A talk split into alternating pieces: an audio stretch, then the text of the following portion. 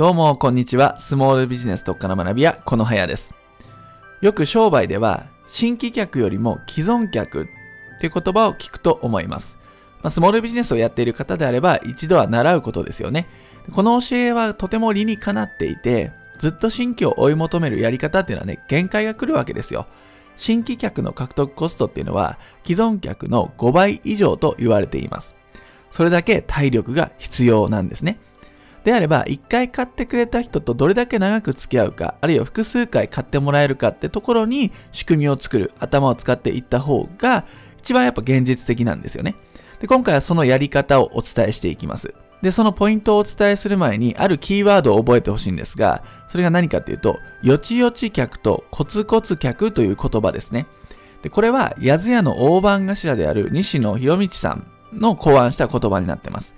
やずやはマーケティング面でも非常に注目されていて、多くの経営者が習っているというか学んでいることだと思います。で、このやずやさんでは初回客、よちよち客、コツコツ客、流行客、有料客っていう風に、お客さんの購入金額とか購買日時、そしてお付き合いしている期間などを事細かに記録して日々マーケティングを行ってるんですね。で、このネーミングもね、そのよちよち客とかコツコツ客っていうのなんかね、親近感があっていいですよね。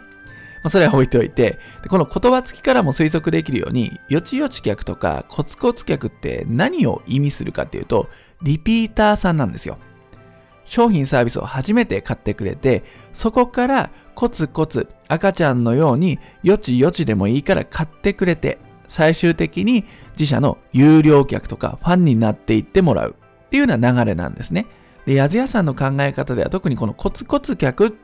ていうお客さんの層をフォローしていくことが大切と言われています。新規よりも既存っていうのは冒頭にお伝えしましたけども、一回買ってくれた人をどうやってリピーターに育てていくか、そこに知恵を絞るんだということですね。で、コツコツ客のお客さんは派手にお金を使ってくれるわけではありません。ただ、自分たちの商品サービスやその商品を提供している人に好意を持ってくれているお客さんそうです。で、このコツコツ客をいかに維持していくか、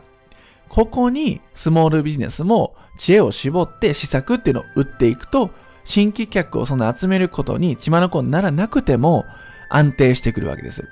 で、これをじゃあどういうふうにやるべきかっていうことなんですけども、まず前提として、このお客さんを維持するためのコストをかかってきたりすると思うんですが、それは投資と考えましょ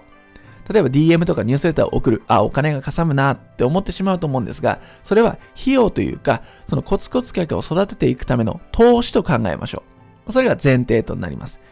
で、そういうふうにお金をかけてもいいんですけれどもね、DM とかニュースレターを送るとかっていうふうに特別扱いをしていくのは大切なんですが、別にお金をかけなくてもコツコツ客を効果的に維持できる方法もあるんですよ。で、それは何かっていうと、ウェブを使うんです。ウェブを使えば低コスト、あるいは無料でお客さんを維持することができます。コツコツ客を育てていくことができます。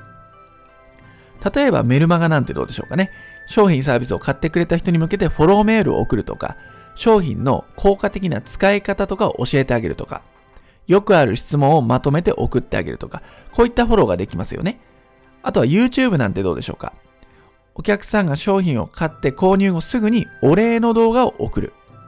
具体的な使い方なんかを動画で教えてあげる。ほんの一例に過ぎませんが、こういったフォローを Web を使ってできるんですね。で、今使っていくメディアとコンテンツの一例をお見せしましたが、さらに重要なのはコツコツ客に届けるコンテンツなんですよ。どういうコンテンツがいいかっていうと、さっきみたいな例のコンテンツももちろんいいんですが、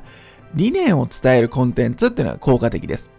例えば事業を行っている理由とか、商品サービスを開発した理由とか裏話なんかをこのコツコツ客には、